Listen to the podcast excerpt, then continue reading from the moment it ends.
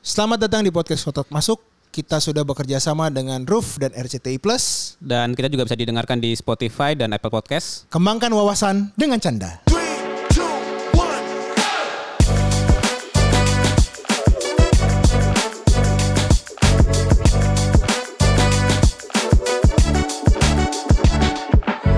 Halo Bro Niko. Halo Bang Moses. Aduh. Agustus nih kayaknya udah hari-hari kemerdekaan udah lewat atau belum nih Nik?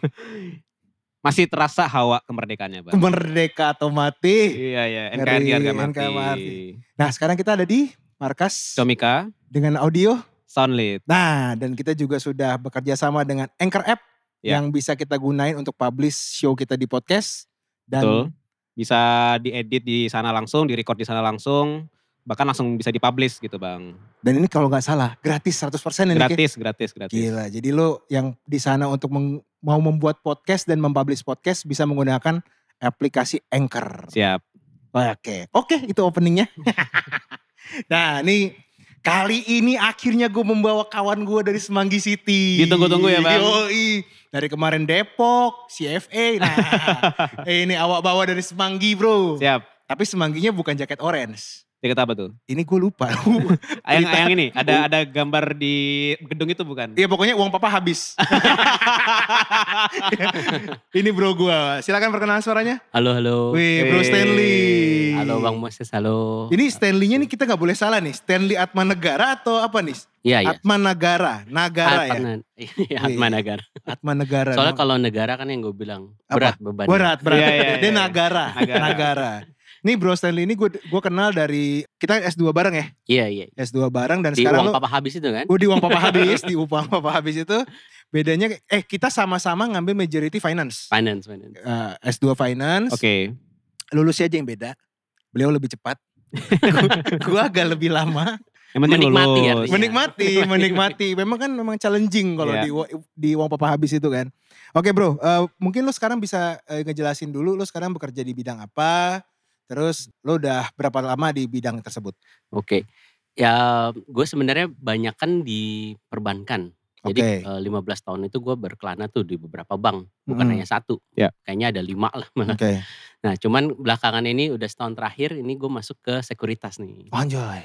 Bukan sekuritas. Baru Ini mulai ke sekuritas. Bukan, Perusahaan, bukan security kan beda ya? Bukan. bukan, Oh, ya. bukan, sapam, bukan, Bukan, sapam. bukan, bukan yang nganterin uang di ATM, bukan. bukan. Sekuritas. Siap, siap, siap. Itu sekuritas itu sendiri dia kayak gimana? Kan mungkin pendengar kita awam nih, Bro. Hmm.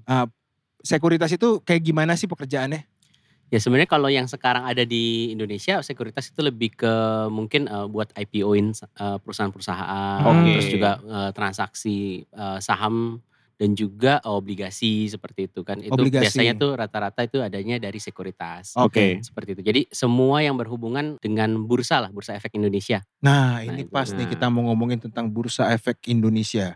Sorry ini namanya udah Bursa Efek Jakarta atau Bursa Efek Indonesia sih sekarang? Udah Indonesia. sekarang. E Indonesia ya? BI. Indonesia. BEI ya istilahnya ya. Dulu kan terkenal kan Bursa Efek Jakarta ya? Iya. EJ. Betul, betul. BEJ. Betul. Itu yang kantornya di tempat, bukan tempat eh, Citayam Fashion Week kan? Eh, Bukan, bukan. Beda, Ini beda, SCBD beda. juga, SCBD juga mas. Iya, the real, the real The real SCBD. SCBD. Iya, iya, Dan iya. kalau lo lihat nih kostumnya kayak Wall Street, Wall Street gitu Ya, dong. berdasi, Berdasi ya gak sih? pakai jas, gitu pakai kan. jas dan kalau nggak salah sekarang kalau bursa efek Indonesia udah online kan bro? Online, online. Udah semua online kan? sekarang semua online termasuk kayak transaksinya juga kan sekarang udah eh, scriptless semua kan. Scriptless tuh Oke. apa tuh maksudnya? Jadi ya kalau zaman dulu nih Heeh. eh, saham tuh sebenarnya kita tuh beli on paper. oh ada, ada ada kertasnya. kertasnya. secara fisik. Bahkan kan kalau misalnya beli obligasi Oke. kan eh, disebutnya kupon kan. Oh ya. Nah, Oke. Karena Karena apa? Karena zaman dulu tuh on paper dan itu bentuknya tuh kayak kupon-kupon diskonan yang disobekin setiap bulan, serius loh. ditukerin sama iya, ditukerin sama Oh. bunganya itu. Oh, Anjir. siap, siap, Makanya siap. disebutnya kupon. Sampai Oke. hari ini disebutnya Kupon. kupon. Itu gitu. ibaratnya kupon itu kalau pendengar podcast, podcast kotak masuk agak bingung itu kayak nilai eh, tambah lah ya. Eh bukan nilai tambah. bunga, bunga. Bunganya, Bunganya. bunganya Iya. untuk si pemilik obligasi. Betul, betul. Nah, istilahnya kupon gitu Iya, loh. iya. Gue takutnya kan awam nih. Iya Tadi kira kupon Indomaret supermarket Enggak, lah ya. nanti literally nanti dikira Iya, kayak iya. kupon AW ya kan Iya, iya. kupon sempat saji ya kan wah tinggal dirobek-robek nggak Iya, gitu sih Iya, iya. Cuman dulu begitu memang. eh dulu gitu dulu ya gitu, sekarang udah scriptless. Oke oke. Oke. Nah kita tadi ngomongin tentang bursa nih. Nah di bursa itu sendiri kan kita ngomongin pasar modal. Yep, Nah yep. ini topik kita kali ini ngomongin tentang pengenalan tentang pasar modal lah. Iya. Nah pasar modal itu sendiri kalau menurut pemahaman gue itu paling gampang kayak episode-episode sebelumnya kita ngomongin kayak pasar tradisional. Iya, Ada orang yang jual buah, ada yang daging, Iya. ada yang makanan, ada yang telur, bla bla bla. Lo boleh pilih apapun itu karena sudah terlisting di bursa. betul Nah, betul. sama juga kayak di bursa eh, efek, eh bursa efek ya masih bursa, bursa efek. masih bilang bisa bursa efek ya. Lo banyak eh, perusahaan-perusahaan yang bisa bergerak di bidang eh, pertambangan, bergerak di bidang jasa transportasi, Oke. macam-macam ada banyak gitu loh, banyak banget. Dan setahu gue makin lama yang istilahnya nanti ibaratnya perusahaan yang baru masuk kayak IPO lah ya, Hmm. itu terus bertambah di Indonesia. Nah kalau dari Bro Stanley nih, menurut lo sendiri bro, pasar modal itu seperti apa bro? Atau bursa, apa pasar modal atau pasar efek kita ngomongnya? Em, sama sih Sama pasar ya, modal sama ya? bursa efek. Oh Ya. bursa efek, pasar Oke, modal iya, sama iya. dengan bursa efek. Iya iya. Oke. Sebenarnya kalau dari eh, tadi yang udah jelasin sama Bang Moses ya. Jadi Hmm. sebenarnya eh, pasar modal ini eh, itu sebenarnya sama kayak pasar pasar sayur lah sama. Sama gitu. ya, sama ya. Bahkan kalau kita lihat historinya, jadi Mhm. Indonesia tuh dari 1912 sebenarnya udah ada bursa Anjir sebelum 19, merdeka. 12. sebelum merdeka. Jadi pertama kali itu dibentuk sama Hindia Belanda. Weh VOC. Wah, VOC.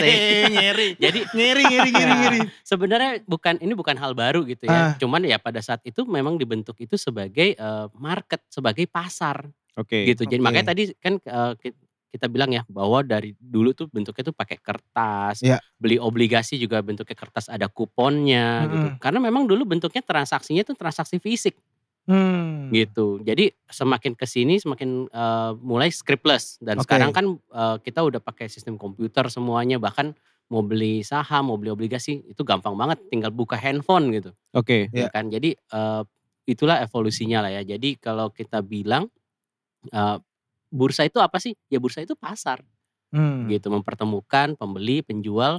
Bedanya kalau dulu ada fisiknya, sekarang mulai nggak ada fisiknya Hmm. gitu semuanya cuman bentuknya apa dalam bentuk eh, ya angka lah ya digital ataupun kontrak seperti itu kan Oke. Dan Gitu. perusahaan-perusahaan yang sudah ikut berpartisipasi lah ya di dalam pasar modal itu bisa Betul. dibilang perusahaan terbuka gitu ya. iya iya Kalau perusahaan terbuka itu terbatas pada saham atau obli- atau obligasi yang terdaftar di BI itu juga dibilang perusahaan terbuka terbuka ya. oh enggak enggak jadi kalau terbuka yang disebut perusahaan terbuka itu adalah perusahaan-perusahaan yang memang bisa melakukan menjual sahamnya di bursa Oh, Hmm. oke. Nah.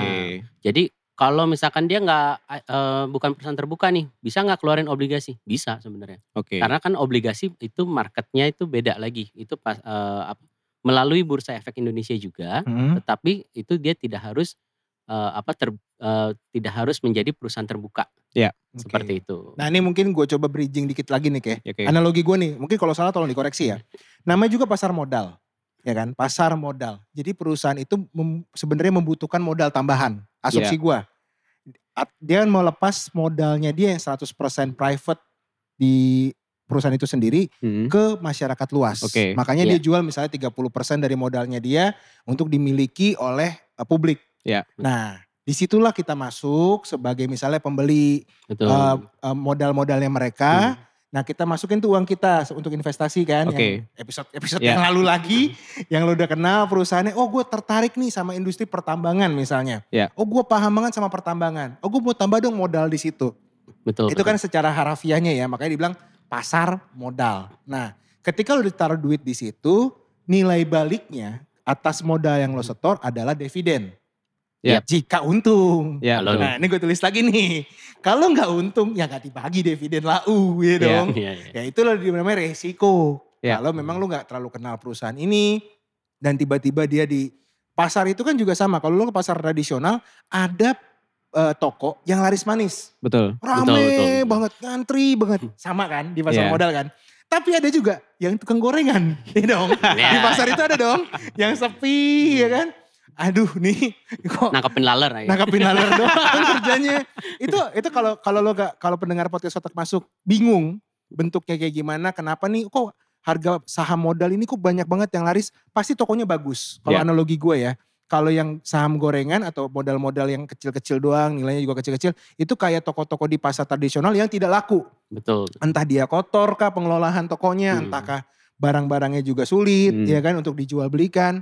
Analogi gue gitu. Ini untuk kita bridging nih untuk Ya, yang ya, bener-bener awam nih. Ya, Ya, kan? sebenarnya sekarang juga eh, simpelnya kalau mau tahu bursa itu apa sebenarnya kayak kita sekarang banyak marketplace tuh Oke, ha? ada Tokped, Ah. Bukalapak, you name it lah ya banyak kan. Sebenarnya itu juga kan jadi bursa. oh jadi gitu. dulunya kan orang ketika mau belanja itu Ah. kan mesti ketemu kan. Oh iya benar Bener kan? benar benar Nah benar. sekarang itu kan toko banyak banget tuh di situ. Betul. Cuman kan orang biasa bagaimana sih taunya nih tokonya yang jualannya barang yang ori, Ah. yang benar dari mana mungkin baca bintang reviewnya, lima, bintangnya. Iya, Ya, ya, anjir, ya, anjir. ya, kayak power gitu. merchant. Betul, yoi, betul, yoi, betul, yoi, yoi. Nah, itu kan sebenarnya dengan eh, toko menjual online itu kan Hmm. jadi toko terbuka juga. Ya. Dia punya review, dia punya penilaian tuh. Ah, oh Nah, pasar modal juga sama. Bro? Sebenarnya pasar modal sama karena dia perusahaan terbuka, maka dia mesti punya penilaian kan. gitu. Oh nilainya itu adalah nilai pa- harga sahamnya Eh, ya. ya itu mencerminkan lah ya. Jadi kalau misalkan eh, yang manajemennya kurang baik atau Mm-mm. misalkan pun eh, Mm-hmm. Performanya. performancenya nggak bagus, itu Mm-mm. kan eh, biasanya juga tidak terlalu baik lah ya. Oke, ininya, jadi nilainya. Hmm. faktor kita udah ngomongin sekarang harga sahamnya nih. Berarti penggeraknya tadi yang lo bilang bisa jadi dari performa, bisa dari dari kualitas manajemennya juga. Hmm. Iya, Ah, atau ada lagi nggak nih kalau gue dengar-dengar dari kemarin kan, kadang nih kalau di pasar modal ya itu yang sebenarnya kalau dibilang netizen kan informan-informan yang tidak bertanggung jawab nih bro, iya kan? Misalnya eh si Rumor-rumor. ini nih- ya rumor nih, itu, Rumor, eh. bakal- itu rumor itu adalah penggerak harga saham juga nggak menurut lo? Rumor itu penggerak karena gitu? Ah. kan karena kan pasar kan. Jadi kan pasar kan semua orang ketemu nih bisa nih contoh nih ya kita ke pasar mau beli kue Ah. terus lu ke teman-teman lu nih Ah. ses itu kue di toko itu lebih enak loh Ah. akhirnya lu beli nggak beli, Beli. karena rekomendasi, Beli rekomendasi Iya, iya, kan. iya, iya, iya. abis lu beli lu rasain kan ah ternyata di toko Biasa. sebelah lebih enak lebih murah lagi Iya, iya, iya, nah iya. itu bisa kejadian jadi itulah Oh. penggeraknya karena rumor gitu jadi eh, itu eh, bisa terjadi juga di bursa Pas- saham, Bursa saham. Iya, Oke. gitu. Ada modelan influencer juga berarti bang. Iya iya. Ya, karena ya, karena kan benar. gini, untuk pendengar kita yang awam dan kita juga nggak jago-jago banget lah, kita Hmm. punya pengalaman aja kan. Analogi pasar tradisional tuh menurut gue sangat make sense dan paling gampang. Ya. Paling gampang banget dan jangan kalau menurut gue sekarang bapak-bapak atau suami-suami di sana jangan thanksin ke pasar tradisional menurut gue. Betul. Hmm. Karena lu di sana untuk meng- mengatur logika lo ya ibaratnya kalau lo punya saham oh gue harusnya ngeliatnya kayak gini gini Iya. gini itu tuh itu make sense banget dan sorry Stan gue mau coba tambahin lagi satu kalau kita ngomongin tentang namanya juga pasar ya bro Iya. kan ada preman nih bro Iya nggak? Iya, Iya iya. nggak? Ada nggak di preman juga di nah sana? ada nggak sih Preman ya? preman-preman di bursa gue Iya. mau ngomongin satu kata tapi gue takut-takut juga Ya kalau preman ya pasti ada lah Ada ya. lah ya. Mungkin kan kalau misalnya kita dengar ada yang bisa goreng saham. Ya, ya, ya, atau itu Nah, sering tuh. kan. misalkan, ya, pasti sebenarnya ada lah. Ah. Karena sebenarnya kan kita secara manusia nih ya, kita bergerak tuh se- seperti eh, secara psikologis. betul Kita kan berpikir secara psikologi ya. Jadi Mm-mm. kalau contoh nih, pernah kan kita ke mall nih eh, ada satu toko baru buka, Ya. rame antriannya. Ah, ah. Pengen ikut antri nggak? iya dong Iya, Pasti dong. Betul. iya dong ada yang bilang takut apa eh, zaman sekarang tuh FOMO lah Hmm. apa gitu kan. Padahal setelah setahun tokonya buka ternyata sekarang juga sepi oke ya kan. Iya, Jadi iya. mungkin saja ini mungkin saja waktu pertama kali dia buka yaitu dia memang mengundang eh, apa namanya eh, banyak orang lah ya di- Hmm. diundang biar supaya ngan- ikutan ngantri aja ikutan Iya, ngantri seperti itu. Jadi ya itu bisa juga terjadi di bursa saham Hmm. gitu. Jadi kalau misalnya kita bilang ada nggak premannya yang ngaturin gitu Iya, ya? iya. ya bisa namanya juga pasar Betul. Jadi Dan itu konsepnya memang kan sama. secara mungkin analogi gue premannya itu juga ag- ada aturan OJK-nya lah ya, ada aturan aturan bursa lah ada sebenarnya. aturannya ya. Ada sebenarnya. aturannya kan. cuman kan nggak ada aturannya kalau misalkan yang tadi kita bilang ya udah kita ngumpulin orang aja supaya ikutan ngantri Iya. nggak ada iya. aturannya Misalnya lu ngatur tiga tiba-tiba komunitas 100 orang pembeli, Iya. 100 orang trader Ya. betul untuk satu harga betul, saham, ya gitu tuh kan belum lah, iya, belum betul, belum ke arah betul. sana lah. Iya, iya. Dan juga susah ngebuktiinnya gimana cara ngebuktiinnya coba? susah karena kan memang menyangkut banyak orang banyak gitu kan. orang, iya, banyak iya, orang iya, gitu iya. Dan kalau menurut gue, eh, kita coba ngomongin sahamnya dulu nih, Nick. Ya. Saham itu kan ada yang istilahnya tadi udah kita bahas ada yang gorengan.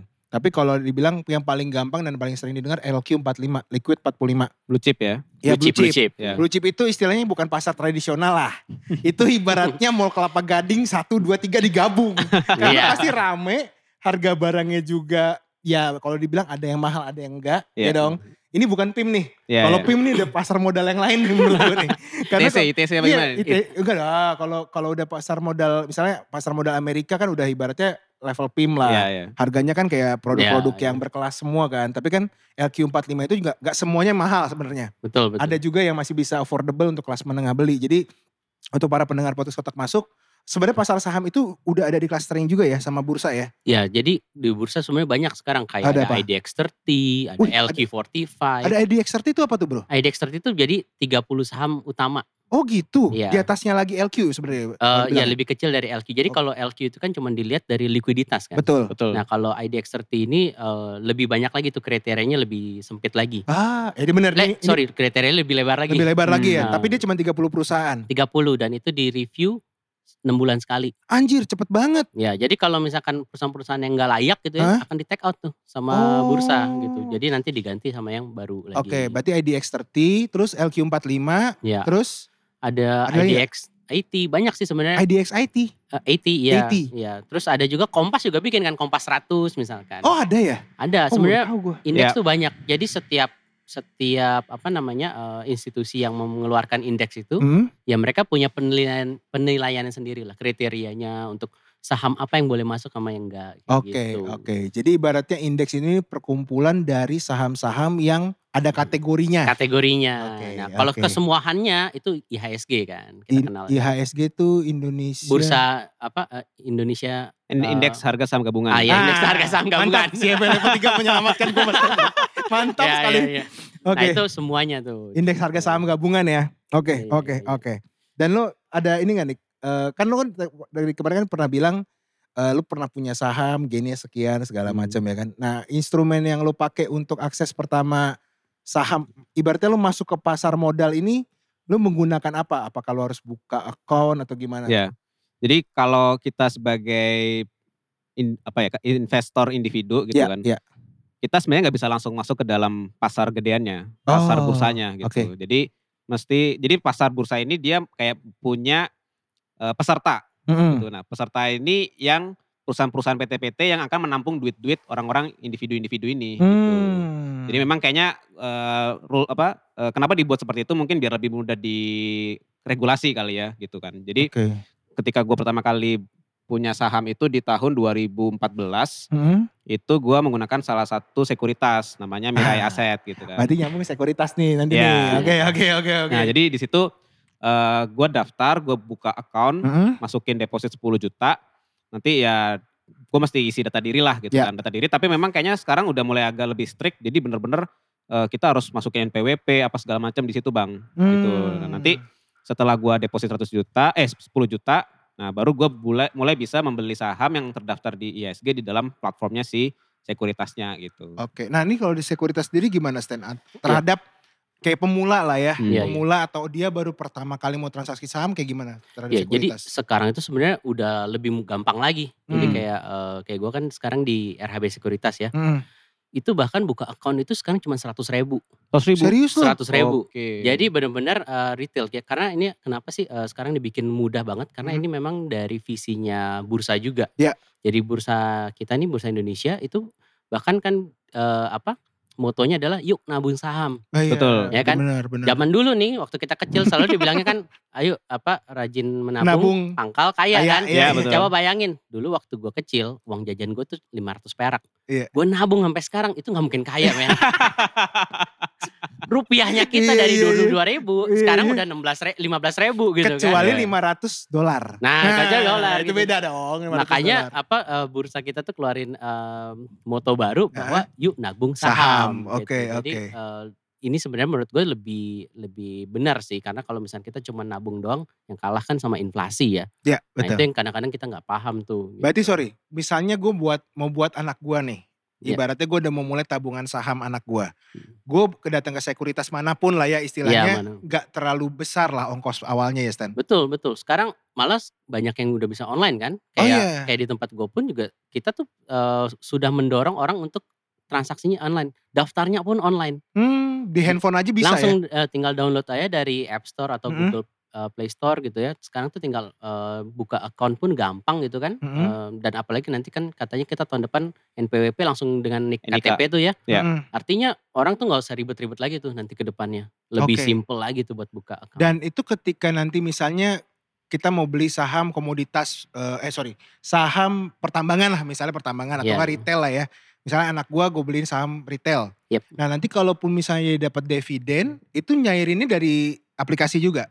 dari aplikasi. Oke. Hmm, Mm. Sekarang udah simple banget lah gitu. Mm-mm. Yang pasti kalau mau beli eh, apa saham itu, Mm-mm. ya kita misalnya mau- tadi kan Bang Moses bilang buat anak gitu hmm. Iya ya. buat anak. Ya. ah. Simple, tinggal kita cari aja anak kita sekarang umur berapa, kira-kira ini buat digunakan berapa tahun ke Hmm. depan. Betul. Nah, betul. tinggal pikirin aja sektor apa ataupun eh, in- industrinya apa ataupun eh, perusahaan apa yang Hmm. kira-kira masih bertahan nih sampai 20 30 tahun Iya, ke depan. Nah. buat biaya kuliah bro anjing anjing. Lo bayangin masuk TK itu. 30 juta, masuk Iya, kuliah iya, berapa nanti Niko. Ya kan Iya, iya. mendingan kalau kalau kita udah bahas di kemarin sama Bro Ricci juga kan Iya. deposito kan cuma di angka ya taruhlah 2 3 persen Iya, setahun iya, ya kan. iya. Ya ini kan kalau misalnya saham, tabungan saham lah ibaratnya kita Betul, ngomong betul. bahwa lo lo nyari misalnya IDX 30, mungkin modal lo gede nih, misalnya lo Iya. Yes. harus lontorin 10 juta atau 20 juta, Betul, tapi lo betul. tidurin selama 20 tahun ke depan Iya, gitu iya, ya. iya. Ya terlepas pasti ada naik turun per tahunnya Betul, ya kan. Betul. Tapi ketika nanti dia pas mau kuliah, udah tinggal cairin doang kan bro. betul, betul. Makanya tinggal tinggi pilih aja perusahaannya kira-kira oh ini 20 tahun lagi masih ada lah Iya, iya. gitu. Apalagi lo ngomongin eh, di perusahaan perbankan punya negara. Wah, Lebih aman nah, lagi. gitu. harusnya Tapi ya, iya. tidak ada yang selalu aman bang. Iya, tapi maksud gue. Soalnya waktu itu ada yang punya negara juga tuh Oh iya. goyang. Bener-bener. Mesti hati-hati kita kalau milih-milih saham tetap kembali lagi ke basicnya Iya, nih bang. iya, gitu kita kan. Iya. paham nggak? Kita paham di Betul. situ nggak? Ya, Iya. oke oke. Dan eh, Nick, ini kan udah kita ta- udah kasih tahu nih pasar modal gimana. Iya. Terus kita udah ngasih tahu juga cara bertransaksinya Hmm. gimana. Nah dari lo sendiri mungkin untuk pengetahuan nih di CFA sendiri nih ya Nick. ya. Iya. Itu pasar modal kalau pas di CFA level 1, 2, 3 tuh kayak gimana sih dibahasnya Nick? Kalau CV kan sebenarnya kan adalah sertifikasi untuk kompetensi kan. Iya. Jadi Heeh.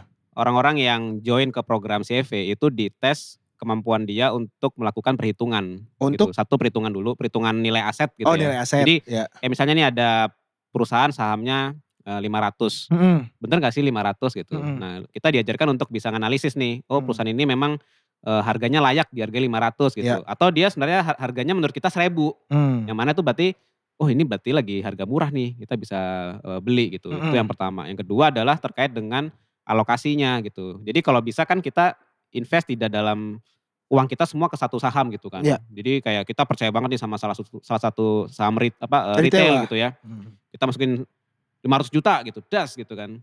Nah, sementara yang namanya bisnis itu kan ada sik- siklus gitu kan. Jadi mungkin kita perlu pertimbangin ketika misalnya retail, perusahaan retail itu bagusnya pas bulan apa sih? Oh lebaran. Terus ada lagi nggak eh, musim di mana dia turun? Oh biasanya setelah lebaran. Nah, kira-kira ada nggak sih bisnis lain yang ketika saham retail ini turun, dia biasanya kecenderungannya naik. Oh gitu. trending terbalik. Trendingnya terbalik. betul. Iya, iya, iya, Jadi, iya, iya, iya. Eh, CV juga kurang lebih ngajarin cara kita untuk eh, belajar diversifikasi istilahnya namanya gitu. Asik. Iya, iya. setuju banget tuh keren keren. Iya. Karena memang sebenarnya kita mesti eh, kunci dari investasi itu bukan masalahnya kita cari yang returnnya tinggi. Mm. Betul. Tapi kalau misalnya kita portofolioingnya itu berantakan gitu, Mm. terlalu fokus sama satu ya, Hmm. itu sih yang menjadi risiko kita kan cuman fokus sama satu itu juga Iya, gitu. iya. Dan tadi benar sih kalau ini kita ada agak advance dikit Hmm. ya. Ketika lo di satu tempat namanya tadi retail, pasti kan ada turunnya. Ya. Iya. Nah lo ha- ibaratnya bahasa gampangnya lo cari bisnis mana yang di sebelum lebaran naik. Yep. Ya. iya. Nah, jadi bisa nutupin lossnya lo di saat itu. Betul. Dan tidak panik. ya karena kan nggak ada yang all season juga ya. Iya Kalau nggak misal- ada, nggak ada yang all Iya, season nggak maksudnya mungkin. kita mau bisnis apapun juga kayak kemarin waktu pandemi kan yang bisnis restoran mungkin pada nangis-nangis tuh. Ya, ya. Iya. Nah sekarang pas open, wah lagi pada happy lagi kan karena Iya. langsung rame gitu kan. Dan untuk pendapat lo nih Stan, lo kan juga di sekuritas nih. Sekuritas itu kadang-kadang terhadap saham gorengan nih ya. Hmm. Itu gimana sih pendapatnya dari sekuritas sendiri lah. Lo gak usah nyebutin sekuritas lo. Oh Ini iya, dari lu juga gak apa-apa gitu loh. iya, iya. Saham gorengan ya, ya agak susah sebenarnya kan sekarang minyak mahal nih bang. Ay, bagus Iya, banget anjing. Terus iya. Ya, ya cuman ya kalau kita bilang saham gorengan sebenarnya kita gampang sih. Eh, kita mau tahu saham yang gorengan. Jadi sebenarnya kenapa bursa itu bikin kayak ada IDX 30, ada Mhm. LQ45. Itu sebenarnya kalau misalkan dilihat biasanya yang masuk di dalam situ adalah saham-saham yang market cap-nya tuh tinggi-tinggi. oh, triliunan Iya, bahkan iya, angkanya iya, gitu ya. betul, Betul Biasanya yang bisa digoreng itu yang harganya tuh murah dan market cap-nya tuh kecil Hmm, gitu. ya. Kenapa? Karena kalau misalkan ya contoh nih kita bilang eh, sahamnya sekarang paling gede misalkan BCA gitu. Mm. Hmm. Buat ngegoreng BCA menurut eh, menurut gue sih itu kita mesti siapin duit triliunan tuh. Iya. Oke. Ya kan? Berat banget. Nah, Betul. cuman kalau misalkan kita mau goreng, ya kita pasti carinya saham-saham yang murah. Mungkin yang market cap-nya bahkan cuman puluhan miliar Hmm, Iya. gitu. Lihat aja ya. dari volume transaksinya gitu ya. Nah, cuman di situ ada opportunity gak? Ya sebenarnya sih memang ada opportunity, cuman problemnya selalu ingat berita yang udah keluar itu artinya berita yang sudah di price in, Oh, sudah Apa tuh? diantisipasi ya? Ya, Udah price in diantisipasi. maksudnya apa tuh? udah diantisipasi. Antisipasi. gitu. Jadi contoh nih, tiba-tiba temen lu nih bang datang nih, eh kemarin gue beli saham ABCD Iya, nih, Nah, Hmm, ini kayaknya bakal bagus nih, katanya ini bakal seperti ini nih, bla bla bla bla gitu kan. Nah, katanya. katanya semuanya kan, semuanya ada disclaimer Iya, tuh. iya, iya, iya. Nah. Once itu udah nyampe ke kita, berarti kan kita udah tangan keberapa, Betul. betul kan? Gak cuman kita lah. Iya, nggak dikasih cuma tahu itu. kita Iya, gitu. Iya, iya, nah iya. itu sebenarnya ketika uh, berita udah nyampe di kita Mhm. itu sebenarnya artinya itu udah diantisipasi sama pasar. Oh. Kecuali kecuali Bang Moses dengarnya dari misalkan uh, presiden direkturnya nih bilang, Iya. "Ses, uh, besok gue mau bikin ini nih apa uh, mau keluarin laporan keuangan, Mm-mm. keuntungannya gue 8 triliun nih." Hmm. Iya. Nah, lu beli deh saham gue. Ya, walaupun itu Nah, salah. Itu gak walaupun boleh. itu Itu, nggak- salah. itu kan ibaratnya insider trading kan. Betul, Iya. insider trading. Cuman kalau ada isu seperti itu, ya itu bisa dipegang. Karena yang ngomong kan langsung yang Oh, punya iya. kepentingan. Iya, iya. Jadi pada saat lu kita nih orang awam Mhm. dapat informasi oh keuntungannya bakal nyampe sekian, harganya udah terlanjur naik. Ah, Oke. Nah, kalau lu masuk di hari itu, Iya. lu masuk ke dalam perangkap, Bro. Lu bagian yang beli yang mahalnya. Gitu. Iya, iya, iya, iya, iya, iya.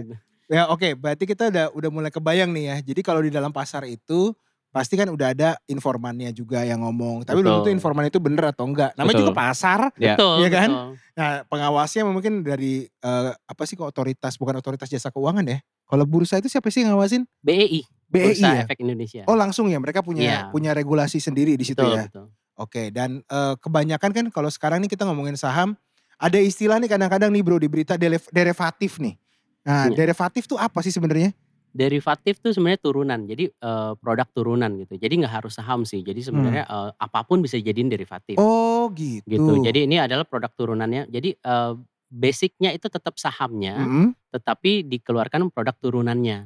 Oke. Seperti oke. itu. Jadi misalnya gue mau beli daging mentah, ada Iya. turunannya sosis. Oh enggak Nah, gini. atau gimana nih Gini. analoginya nih? Lu mau beli daging. Ah, daging. Nah, jadi tapi eh, lu nggak punya akses ke dagingnya misalnya gitu Ah. atau masih masih nantilah gitu dagingnya. Ah. Tapi udah ada PO yang dikeluarkan untuk pembelian daging. Oh gitu. Nah, lu Nah. bertransaksi di nil- di, gitu. di PO -nya. PO-nya. Anjir. di PO-nya. itu Ya, ada betul, namanya betul, derivatif betul. gitu. Iya. Turunannya. Jadi kalau misalnya gue mau beli daging steak, Iya. nah sebelum gue mau beli daging kan gue nggak bisa beli daging nih. Nah, Tapi tiba-tiba eh ses gue ada PO daging. iya. Gitu ya istilahnya ya? Iya. Lo mau ikutan gak di dalam PO ini? Iya, betul. Dengan harga daging misalnya sepuluh ribu gitu ya? lu beli PO-nya karena PO-nya kan terbatas nih. Iya, Misalnya PO-nya gue cuman terbatas. buka PO untuk 100 ton gitu misalnya. Satu ton, oke. Nah, lu ber- bertransaksi atas PO-nya PO-nya itu. gitu. dengan harga daging sepuluh ribu misalnya gitu. Iya. Betul. Jadi ya itu sebenarnya kita beli eh, istilahnya kita bikin kontraknya dulu lah. Mm-mm. Iya. Nah, kontraknya itu yang eh, disebut sebagai derivatif. Oh, Jadi sebenarnya kayak middleman lah, middleman. orang te- broker lah ya. broker Ibaratnya ya istilah, bisa istilah dibilang- kasarnya bisa broker dibilang ya. Kayak broker. Oh, jadi itu juga diperjualbelikan bro PO-nya itu. bisa, bisa. Jadi kan kayak Oh. tadi kan eh, apa udah dibilang sama Bro Nico kan. Bro? Hmm. Jadi kalau misalkan dia udah punya PO daging nih, harga 10.000 ribu. Mm-mm. ya kan dia tahu nih sekarang apa eh, harga daging udah 12.000 Mm. ya tinggal dijual bang Moses mau nyari daging gitu kan Mm-mm. ya udah nih bang gue punya nih PO nya nih pengirimannya bulan depan mau nggak Harga sepuluh ribu. Harga- Enggak dong oh, harga gue 12. jualnya 12.000 ribu Oh, harga dua belas. Iya dong. Jadi gue cuan dua nah gue ribu. Iya. untung kan padahal kan apa Bruni gue cuman cuman bar- modalnya apa modalnya dia udah beli kontraknya dulu Oh. barangnya dia Iya. udah punya belum belum deliverynya kan masih bulan depan Anjir. Ini Jadi- juga- ini legal nih kayak gini nih. legal dong kan ini Anjing. jual beli kita jual beli kontraknya Jual beli kontrak ya, Betul. bukan jual beli dagingnya ya. bukan ibaratnya beli ya. dagingnya Oke, Ya kayak oke, Bro Moses oke. juga kan kalau misalkan eh, nggak dapat dagingnya nggak bisa jualan. Iya karena gue gak mampu buat beli Iya. daging misalnya gitu kan. Ya Iya, gue jadi- cuma bisa po- kontraknya doang kan. Iya bisa. Oh gitu. jadi ini ibaratnya derivatif ini untuk pembelian-pembelian yang harganya di bawah dari harga daging tersebut kan ibaratnya kan. Eh, lebih kepada mungkin eh, perjanjiannya ya. Jadi Oh, perjanjiannya kontraknya. aja. Jadi kan em, ini kan biasanya dulunya digunakan oleh komoditi. Hmm. Jadi kan komoditi itu contoh nih. eh, Ada batu bara. ya ada batu, eh, ada pertanian. nikel ya. ya, pertanian. Contoh nih pertama- sekarang kayak Indonesia kan jadi negara nomor satu nikel nih, Hah? gitu ya. Kita bu- banyak nih nikelnya. Hah? Nah cuman buat orang beli nikel itu, itu kan eh, ber- mereka susah mungkin ya aksesnya langsung ke Indonesia seperti Mm. apa. Nah nanti mungkin akan ada nih bursanya, bursa nikel dijual di Hmm. bursa. Nah yang punya barangnya itu kan kita, Mm-mm. tetapi di bursa itu kan mungkin juga ada eh, dari pihak lain yang udah beli kontraknya.